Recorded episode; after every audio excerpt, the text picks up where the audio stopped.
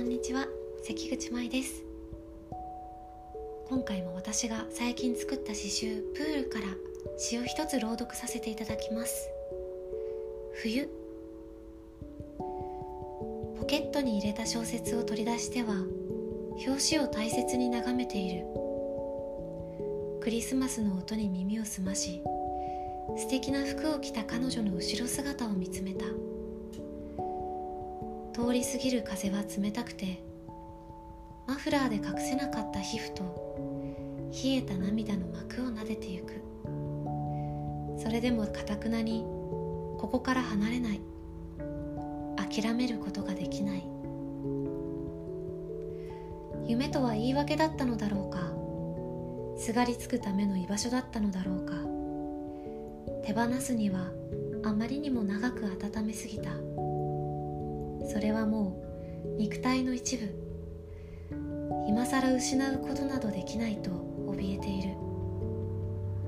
この手のひらに積もってきた者たちの手触りや色を思い出し湿度や痛みを思い出す。誰にもかなわないような気がする。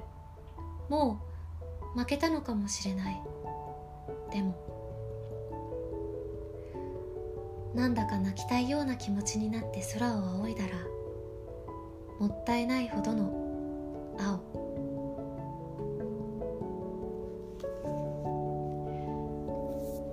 ありがとうございます。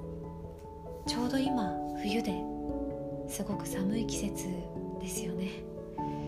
こういう時期はどうしても内省的になってこう自分自身にいろんなことを問いかけてみたりとか自分の持っていた信念だったり夢とかいろんなものが揺らいだりするそんな季節だと思うんですよね。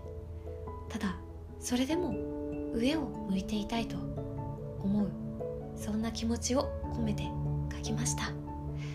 誰かに届きますようにありがとうございました。